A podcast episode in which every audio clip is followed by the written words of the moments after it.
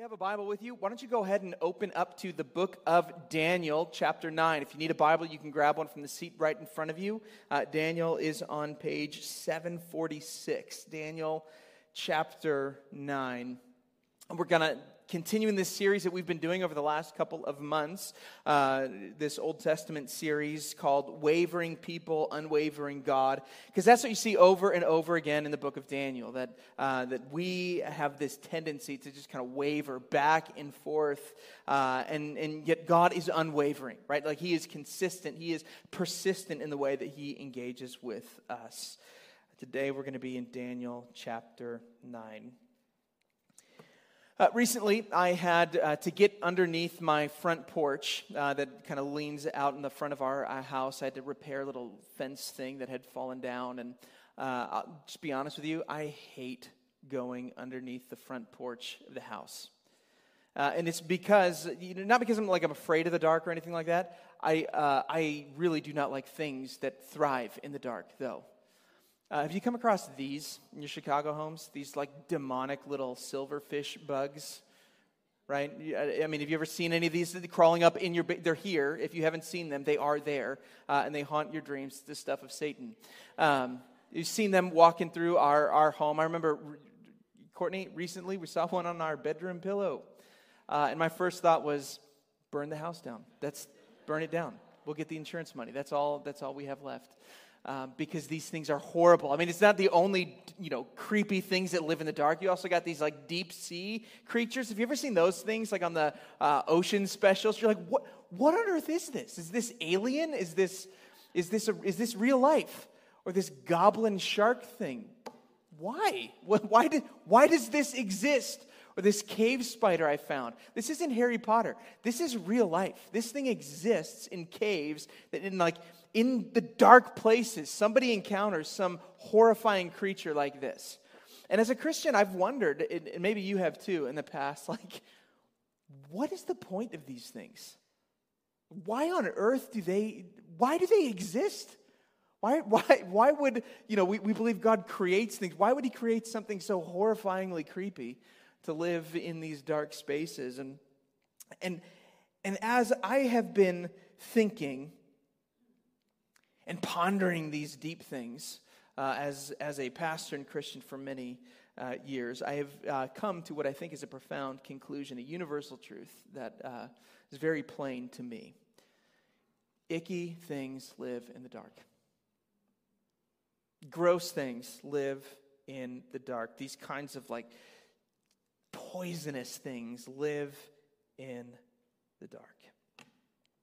There's something about being in those spaces where you know they're around you and you just can't see them. It makes my skin crawl. And the reason I'm bringing this up, though, today is because while that's true in this like physical space that we embody and live in, I think this idea that things live in the dark is also true in our spiritual lives. Right, there, there is a sense in which we have these dark places in our hearts and minds where uh, things seem to hide and thrive things that may be spiritually poisonous. Right? They, they love the dark and they want to stay there. And the passage we're looking at today, in Daniel chapter 9, is describing this process of shedding light on those dark places in our lives, those things that are hidden, and if we're honest, we would rather stay hidden. We're going to talk about this thing called confession. And I realize, even as we get started, that that's a word that kind of hits all of us differently. We all have maybe a different kind of experience with the word uh, confession. It may be a word that uh, tends to bring up a lot of shame or even some like weird memories or memories you haven't thought of in a long time. Some of you may even think of uh, going to a booth in the back of a church and going into this little room to confess things to a priest. Others of you may hear that word confession and you think of getting caught or, or found out or having to admit something that you'd rather not share, something like this. Whatever it is that you associate with the word confession, it's generally not something that tends to make us feel very good. Tend to be those things that we want to stay uh, hidden and keep hiding from other people. And yet, when we look at this biblical practice of confession, we view it in the right way.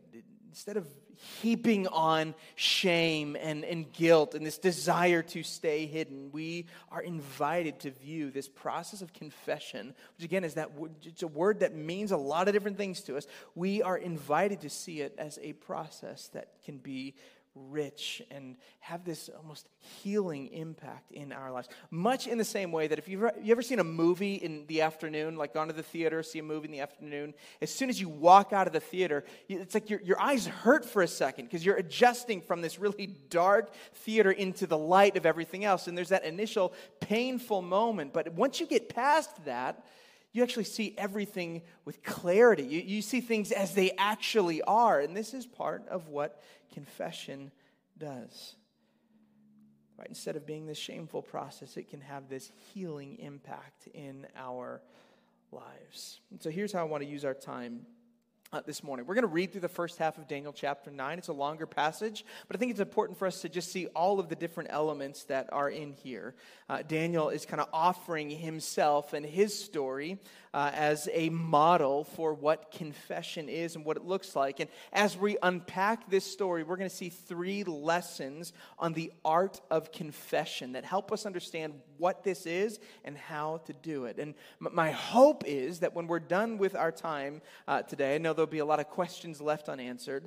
Um, when we're done, though, I hope that confession will no longer be this strange, kind of like, you know, f- you know, ancient practice, but uh, that, that brings about shame, but we will see it as something that is uh, freely offered to us, life giving, and even freeing.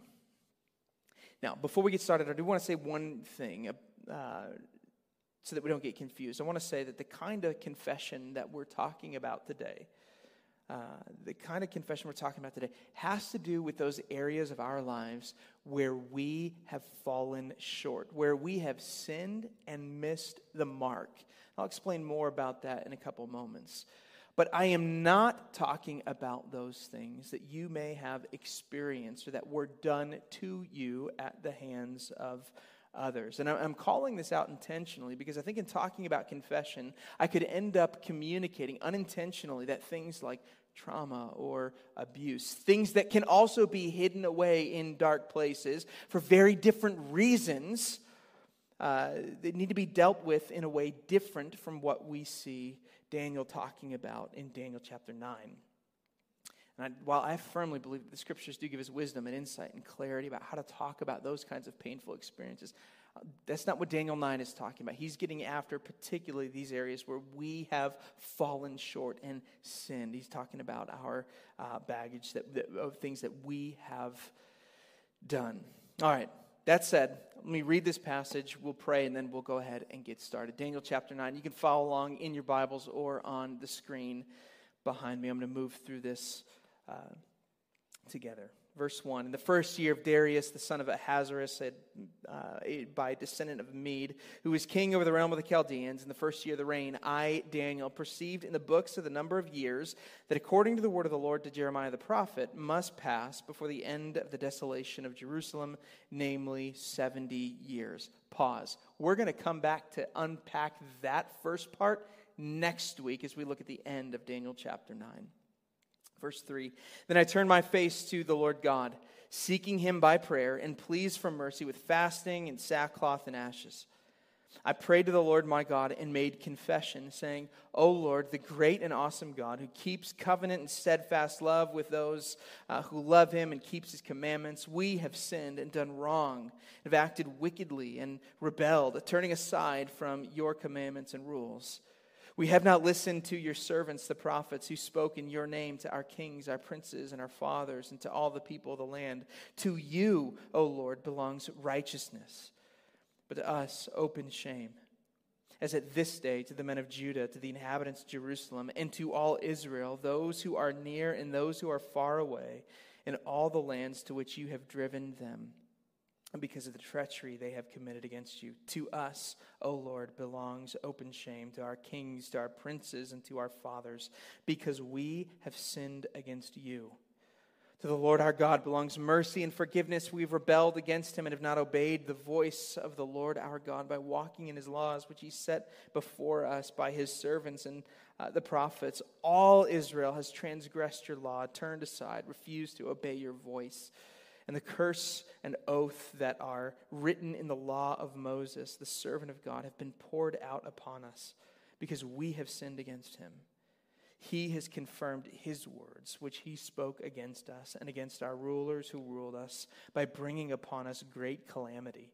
For under the whole heaven there has not been done anything like what has been done against Jerusalem, and it is written in the law of Moses all this calamity has come upon us, yet we have not entreated the favor of the Lord our God, turning from our iniquities, gaining insight by your truth. Therefore, the Lord has kept us ready the calamity that has, he has brought upon us. For the Lord our God is righteous in all the works that he's done, and we have not obeyed his voice. And now, O Lord our God, who brought your people out of the land of Egypt with a mighty hand and have made a name for yourself, as at this day we have sinned and done wickedly. O Lord, according to all your righteous acts, let your anger and your wrath turn away from your city, Jerusalem your holy hill because of our sins and for the iniquities of our fathers. Jerusalem and your people have become a byword among all those around us. Now, therefore, O our God, listen to the prayer of your servant and to his pleas for mercy. For your own sake, O Lord, make your face shine upon your sanctuary, which is desolate. O my God, incline your ear and hear. Open your eyes and see the desolations and the city that is called by your name. For we do not present our pleas before you because of our righteousness, but because of your great mercy. O Lord, hear. Lord, forgive. Lord, pay attention and act. Do not delay for your own sake, oh my God, because your city and your people are called by your name. Let's pray. Father, even just a few moments ago, we were uh, invited and sang the words, Be still, O my soul. So we want to do that in this moment. We want to be still. For some of us, it's a, it's a strange practice. We are not used to slowing down. But we ask that in uh, these moments, you would speak to us. God, you have the power to do far more than just challenge our thinking, but you can change our hearts.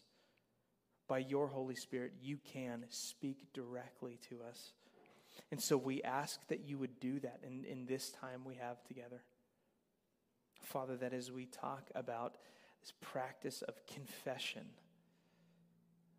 recognizing that as soon as that word comes up, some of us know immediately of things that we have hidden, stored away, the dark places of our lives that we have not told another soul about. Father, we pray that you would do the work of bringing these things to light. That as you do, you would bring healing and restoration. Lord, some of us are just reluctant to even uh, entertain a conversation about confession because we immediately go to the consequence of what might happen if someone else found out about this thing or that piece of our lives. Lord, you invite us to walk openly, honestly before you. And so we pray that you would be our help. We pray that you would show us your kindness. We trust you to use this time. In Jesus' name, amen. All right, let's go ahead and get started. Got a couple things that we need to work through uh, this morning. Like I said, there's a lot of ground to cover, and so I'm going to try and move through this quickly. And what we're going to do at the back half of our gathering uh, today is take some time to reflect. We're actually going to uh, join and do the very thing that Daniel is doing by reading and saying a corporate confession together that's built off of the language we find in this chapter. But before we get there, uh, I just want to kind of level the playing field. What is confession? What is this thing that we are uh, talking about? Look with me at verse 3, real quick. Verse 3. Daniel says, Then I turned my face to the Lord God, seeking him by prayer and pleas for mercy with fasting, sackcloth, and ashes. And I prayed to the Lord my God and made confession. See, the first thing that Daniel wants us to see when we look at this, uh, this passage, Daniel chapter 9, is that the practice of confession is closely tied to this idea of prayer or just, just approaching God. In fact, confession is a very general word uh, that in the original language, which is Hebrew, not English, uh, it's a word word that just means to acknowledge or to recognize.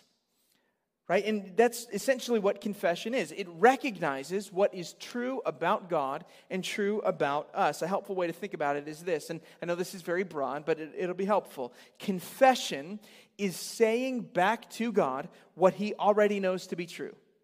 Confession is saying back to God what he already knows to be true. It is not informing God of anything. It is not uh, know, giving him new information that he doesn't already have. It is affirming that we see what he already sees. And I think it's important for us to pause here for a moment because uh, we need to put this in context of everything else that we already know about God from the rest of Scripture.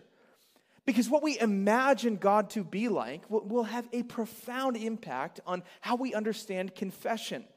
Right? Like it, it, makes a huge difference if you think you are practicing confession in front of God as this angry authoritarian figure who is just trying to catch you doing wrong right at the last minute and prevent you from doing anything that you actually want to do, versus seeing him as a loving parent, a father who knows you and wants what is good for you right? Depending on how you imagine God and what you think He is like, it's going to have a huge impact on what you think of this process of confession. And, and for me personally, I think it's helpful to go back to the Old Testament book of the Psalms because there we see often the, the character of who God is and what He is like on display. Two things particularly come to mind.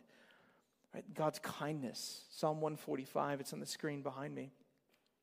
See that God is gracious and merciful slow to anger, abounding in steadfast love. The Lord is good to all. His mercy is over all that he has made. You skip down a little bit to verse 14 through 16. It says, You open your hand, you satisfy the desires of every living thing. Right? And I mean, that first part is one of the most often repeated phrases about God in the Old Testament that God is gracious and merciful. He's slow to anger and abounding in steadfast love. Here's the second thing that comes to mind from the Psalms, right? That God knows each one of us perfectly. Psalm 139, I think, captures this really well. It says, Oh Lord, you have searched me, you have known me. You know when I sit down, when I rise up. You discern my thoughts from afar. You search out my path, my lying down, uh, and are acquainted with all my ways. Right? And so, just the, those two passages in the Psalms, right, we see God is abounding, overflowing in steadfast love. And in that love, as part of that love, He knows us perfectly. And the point I'm trying to make is that this is the God uh, that we are invited to confess to. Describe it this way My son is, is about five years old, or four years old. He'll be four in May. Uh, and so he's just getting to that age where I'll no longer be able to use him as sermon illustrations. But until then, he's a gold mine, okay? Uh, he, he, he, he's a terrible liar. My son is a terrible liar, which I guess is a good thing. Uh, we're working on some bedtime routines in our home right now. We're kind of at that uh, stage of, of, parenting, and we've got this, you know, same conversation that we're having week after night after night after night with him. He's got a night light in his room, and when it, it turns on to the yellow, right? That means he's supposed to get in his bed. I feel I could not be more clear about this instruction to my son. He apparently feels differently, that this is entirely up to his own decision making and he can get in bed whenever he wants to. Uh, so we've been having some conversations about this. His main problem is that he tends to get so lost in his own imaginary world uh, when his light is yellow that he doesn't recognize these cascading explosive noises he's making with his mouth as his cars crash into each other, get thrown across the room, spill off the bed. He doesn't recognize all of the sound that he's making as he jumps off and is uh, getting lost in his own uh, world. But I've noticed that when I walk up to his room, he's smart enough to hear me now. He can hear me coming. Still not smart enough to be quiet, um, but he's smart enough to hear me. And I can hear him drop everything, you know, wipe stuff off the bed, jump onto his bed. It crashes against the wall. He rips the covers in front of him. And then I walk in the room and he's like this. Every time. And it, I don't know how he doesn't crack. Like he doesn't he doesn't smile, he doesn't do anything. Like he is perfectly still. And the thing is, every time he's, he's done this, he's absolutely convinced he's fooled me. He's never once been close. But he's absolutely convinced that he's like totally, you know, he's pulled the rug over my eyes, you know, he, that he's gotten away with this thing and he's never been close. And so when I pop into his room and I ask him, buddy, what are you doing? And he's laying there like this, not saying anything. What, what I'm doing is I, I am inviting him to say back to me what I already know to be true about him. Right? I'm inviting him to, to come and tell me what I already know to be true. And the thing is, the thing is, I want him to do this.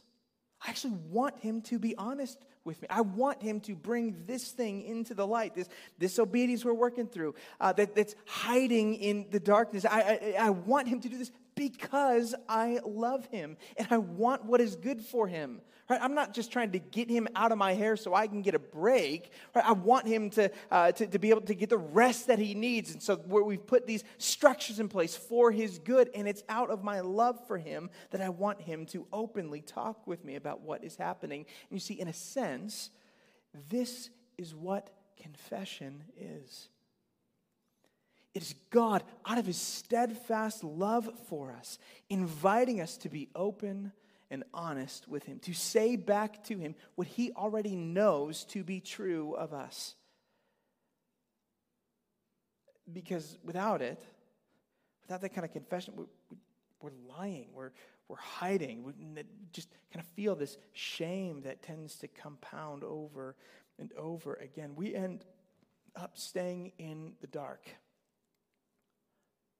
Some of us, you know, maybe thinking like, come on, Dan, I don't really resonate with all that like emotional baggage stuff that we feel. But I think every single one of us knows the full weight of what it's like to stand before a friend, a spouse, a family member, and know there is something deep that you are hiding from them.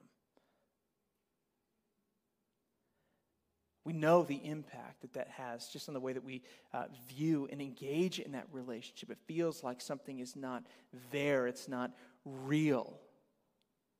And part of the fear is what happens when this person sees what's really happening in my life if I let them into this area. We know uh, the relational weight and damage that can do. So we talk about guilt as a weight we're trying to put words to what it feels like to walk in darkness out of fear of what would happen if we brought something to light. From the beginning, what we need to see, before we get into anything else in this passage, we need to see that the art of, of, of confession starts with us seeing God who wants and desires real and true relationship with us that he wants real and true relationship. And so he invites us into this kind of real relationship where we can be open and honest about what we, we have going on in our lives. And in a sense, we say back to him what he already knows to be true. This happens through confession. Now, let's look at Daniel chapter 9 and what we're going to see briefly in the time we have left three lessons, three lessons about the art of confession, how it happens, how it works, what it does. Let me start with the first one. The first lesson confession focuses on God's goodness and our sinfulness. It's a loaded word. We're going to get to that in a second. Confession focuses on God's goodness and our sinfulness or brokenness.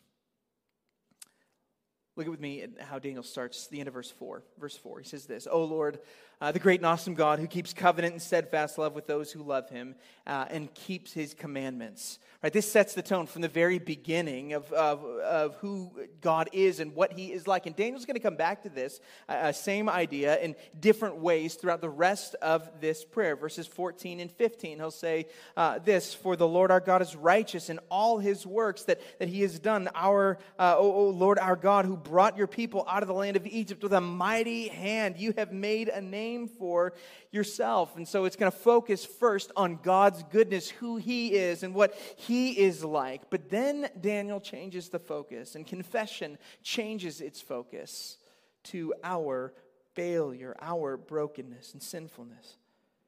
That while God is this way, we tend to be that way, right? And that's what we've been talking about in this series that we are wavering, and God is unwavering. And so, again, verse 4 right after talking about uh, you know the great and awesome god he says this we have sinned and done wrong and acted wickedly and rebelled turning aside from your commandments and rules. And I, th- I think this is where that whole process of confession gets kind of it just it gets messy. And it's hard because confession requires that we have this honest and realistic view of ourselves, not as perfect people, but in a lot of ways, deeply flawed. Right? In the, the biblical worldview, humanity is not basically good. We are not basically good with just a few bumps in the road every now and then. We are fundamentally flawed. And Daniel uses some very specific language in verse 5 to capture all of this. That word sinned in verse 5 is a word, uh, you might uh, have heard this before. It's a, it's a word that means to miss the mark. It's like the image of an arrow being shot at a target, but the arrow doesn't, doesn't hit the mark, it misses right? And, and, and this, what it points to is this idea that God has created us for a certain way of life. He has created a way for us to, uh, to live, and on our own, we, we miss that way. We, we've missed it. Daniel says we've done wrong, we've acted wickedly, and I think this gets to our actions right? Meaning that, that in our actions, often we hurt people, whether intentionally, unintentionally, maybe more than we'd like to admit, we intentionally hurt other people uh, with our words, things we've said or done to or around them. He calls it out like wicked, evil. He says we've rebelled. Right? And this picks up on the larger story of the Bible that speaks of us rejecting God's rule and reign and uh, choosing to uh, live to our own standards, our own set of rules, make our own way. He says we've turned aside, which is getting after that same idea that we, we, we chart our own course forward. And that might be one of the most prominent cultural themes today that we have the ability to define what is good, right, and true, and we are going to walk in what we say it is. Right? And Daniel is coming along and, and demonstrating confession. He's saying, hey, there's, there's something off here. The sum total of all this is captured in the New Testament, Ephesians chapter 2, really well. Says this, verse 1 And you were dead in the trespasses and sins in which you once walked. Dead the sum total of everything that Daniel's talking about in verse 5 is spiritual death, bankruptcy.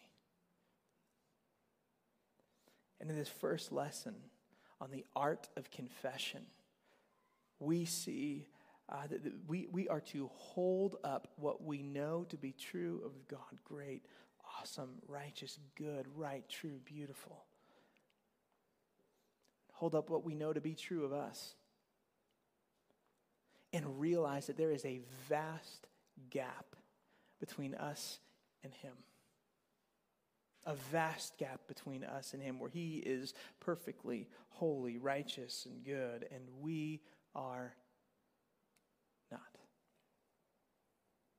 Lesson one confession focuses on God's goodness and our sinfulness. Number two, confession is based on God's justice. Confession is based on God's justice. And this is a really nuanced point. I think it's something that we can easily miss. And at some level, it's going to make us feel a little bit uncomfortable in what we talk about here. But uh, hang in there with me. Look at me at verse 11. All Israel has transgressed your law, turned aside, refusing to obey your voice. And the curse and oath that are written in the law of Moses, the servant of God, have been poured out upon us because we have sinned against him. He has confirmed his words, which he spoke against us and against our rulers who ruled us by bringing upon us a great calamity. Right? Daniel says that because God's people have missed the mark, they are now experiencing God's uh, they're experiencing God's judgment. Now, you have to think back with me for a moment to the beginning of this series when we talked about how Daniel got uh, to the place they currently are at. They're living in exile, remember. Right, Daniel and many others are living in exile in a foreign land. They've been forcibly removed from their homes, forced to live under the rule and reign of a foreign power, the Babylonian and Persian empires. And this was in direct fulfillment of what God said would happen to the people of Israel if they rejected him, if they turned away from him to follow something else. But you see, this is not just an example of God being petty or deciding to arbitrarily punish people who do not obey his rules. No. And actually, what this is showing us is, far deeper that God is one who deeply cares about what is just, right, and true. Right? That He is not simply willing to overlook the sin and evil that has been committed by His own people. They, they don't just get a free pass to go on and do whatever they want. And while we are sometimes uncomfortable with the idea of God's judgment, we have to remember that that is directly tied to our idea of justice Right? And we want a God who is just. We want a God who cares about justice, who is going to do what is right and punish what is wrong. We want him to do something about the evil that we see in the world around us. Desperately, we want him to act. The problem is when we recognize that we too fall under this category. Right? That Daniel, in a way, is talking about us in verse 5. And he says, We have sinned. We have done wrong and acted wickedly. We have rebelled and turned aside. And that this gap between who God is and who we are means that we, we are rightly open to his judgment. It's an outflow of his justice. That he has set up a standard, a way for us to live and we have not met it. And God's justice demands that something be done to make it right. The second lesson we see in the art of confession is that confession is ba- the need for it is based on God's justice. Because he is just, because he is righteous. Here's the third one. Confession is rooted in God's mercy. Confession is rooted in God's mercy. Look at me at verse 17. and this is after Daniel has spoken about what is true of God, what is true of us, that is, uh, God's justice demands that something be done. Verse 17. Now, therefore, O our God, listen to the prayer of your servant and to his pleas for mercy and for your own sake would make your face to shine upon your sanctuary, which is desolate. Oh my God, incline your ear and hear. Open your eyes and see our desolations in the city that is called by your name. For we do not present our pleas before you because of our righteousness, but because of your great mercy. At the very end here, we see that Daniel can bring all of these things before God because he is sure of God's mercy. That is a loving Father who is gracious and merciful, slow to anger, and abounding in steadfast love. Because, because Daniel sees God that way, knows that to be true of him, he offers to us what we uh, have not earned, what we do not deserve on our own. See, rooted not in our righteousness, uh, because on our own we have none. He offers confession uh, rooted in God's great mercy. And a helpful way to think about it is like this Mercy is when God does not give us what we do deserve. In confession, we are coming before God to say to Him what is true of Him, what is true of us. And one of the things that we have seen true of us in Daniel 9 is that because of our failure, we deserve judgment. But you see, in not giving us what we do deserve, God's mercy means that his judgment passes over us. It means the wrath that Daniel spoke of is not poured out on us. It means that because it's not because he simply decides that he's going to let these things go or that they don't actually matter, they're not that big of a deal. No. Right, like we already saw, that would be an affront to God's justice. If he just picks and chooses what he's going to take seriously, then he is arbitrary. He's not just. The amazing thing about God's mercy is not that He skips over uh, wrath and justice, but that it's poured out on another.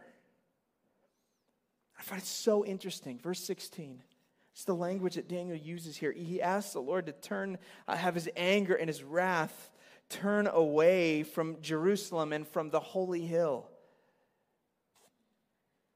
But see, friends, the reason God does do that, the reason why he does turn away in this moment is because there is another who would enter Jerusalem. There is another who would stand up on the holy hill outside of Jerusalem and to take on the fullness of God's wrath, the fullness of his judgment. You see, I can say confession is rooted in God's mercy because the whole story of the Bible is pointing forward to the person and work of Jesus, who would ultimately be the opposite of everything Daniel says is true of us. That Jesus is the one who lived the perfect life, perfectly obedient to all of what God has called us to do, never once missing the mark, never once turning aside. And yet, Jesus is the one who lovingly and willingly entered Jerusalem, knowing full well it would end in his death. He was the one who was crucified on that holy hill to take on himself the judgment that we deserve, dying in our place for our sin. And the way that the New Testament tells the story of Jesus' death, it's like it's uh, all of these lights flashing and saying, This is what is happening here. 1 John 2 2 says, He is the propitiation for our sins. Not for ours only, but also for the sins of the world. The word propitiation, obviously not one we use at all today. But it's a word that speaks to the process of removing wrath. And what this is saying is that on the cross, Jesus is removing God's wrath because he is willingly taking it on himself.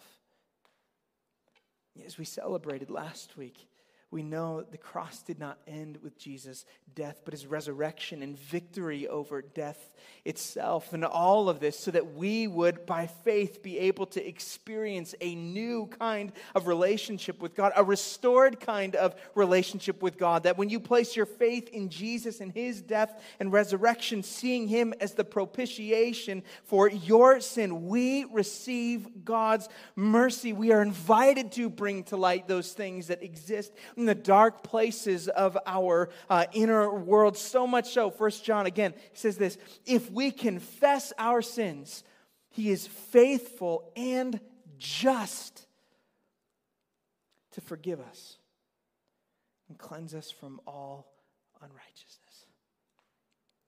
See, this third lesson about confession, perhaps the most important one we see, is confession is rooted in God's great mercy. So let me close with this. What, what do we do with any of this?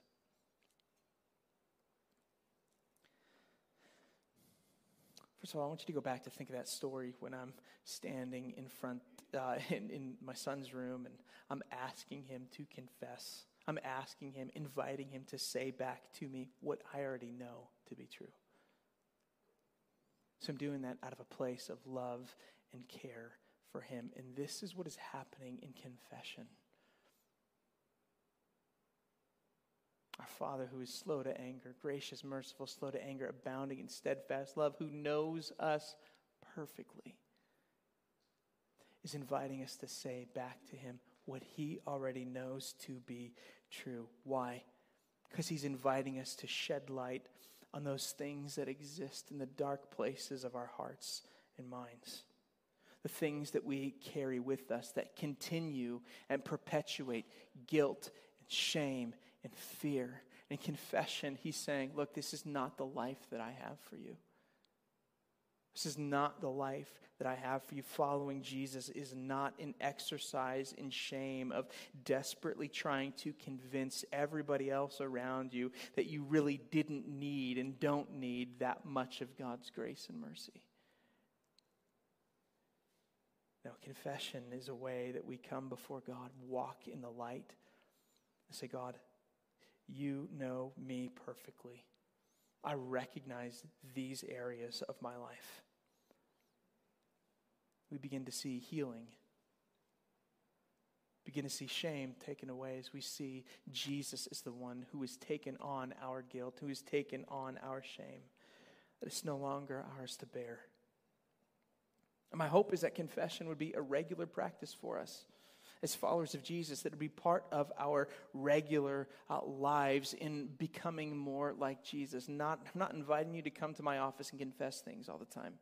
Right? Like that's not the point. The point is that as we look to our God who has made a way for us to come before him, he invites us in that space to confess. Right, to see 1 John 1 9 not as uh, wishful thinking, but as a promise that if we confess, He is faithful and just to forgive. And we begin to see that uh, relationship rest, restored.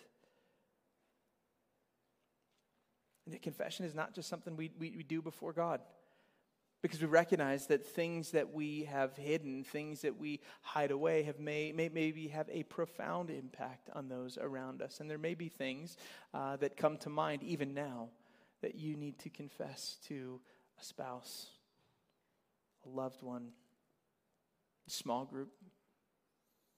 And in part of bringing it to light is knowing that, that we do not uh, carry our burdens on our own. We do this in community in the Christian community, we, are reminded uh, that, that, we look to, to, uh, to others not first as people who are, uh, you know, holier than we are, but flawed as we are.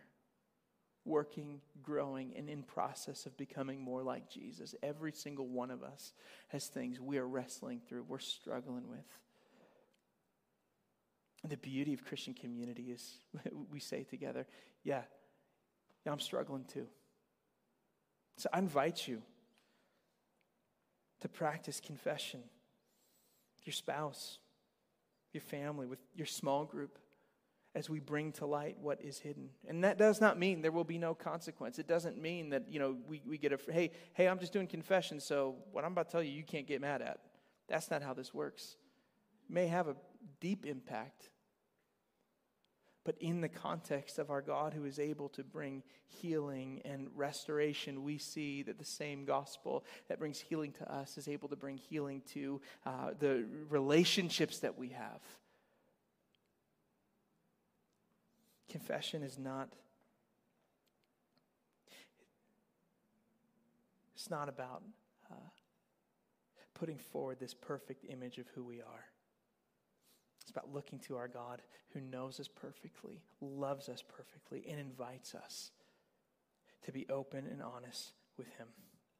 In a moment, we're going to have an opportunity to practice confession and do the very thing that Daniel is doing as we will stand and we will read through a confession together. This is kind of a new thing for us at Forest Glen. We haven't done it in the last several years, but uh, for generations, followers of Jesus have taken Daniel's cue in confessing together recognizing that there are areas where we have failed, but collectively we look back uh, to our God who invites us to confess, being rooted in, in, His mercy. We'll do that in a moment, and then we will take opportunity to uh, receive communion together. And again, communion is this uh, re- rehearsing of the story of the gospel together. That as we uh, look to the bread and the juice, we remember Jesus' body and his blood uh, that was shed so that we might be forgiven, uh, that, that, that he was crucified in our place for those very things that we would rather keep hidden. And so we've created this whole moment at the end of our service. I want to invite the uh, musicians to come back up as we prepare for this. And what we're doing is taking time to reflect, pray, think, and sing. As we look to the gospel, we look to where we have failed, but we find our hope in God's goodness. Friends, let's pray together. Lord Jesus, we thank you for your kindness. Thank you that as we uh, open up and, and look at a, a passage that is just is challenging, because as soon as we start talking about confession, there, there are areas of all of our lives. But we know we're, we're holding on to something that we have not brought to light. Father, we pray that by your grace, you would remind us that you bring healing, you bring restoration. Lord, we want to confess to you that we might take hold of the life you have for us, not laden with guilt and shame, but take hold of life that is truly life as we walk in light. So, in these next couple moments, as we sing or reflect or pray or whatever we're doing, God, we pray that you would speak to us. We trust you to use this time. In Jesus' name, amen.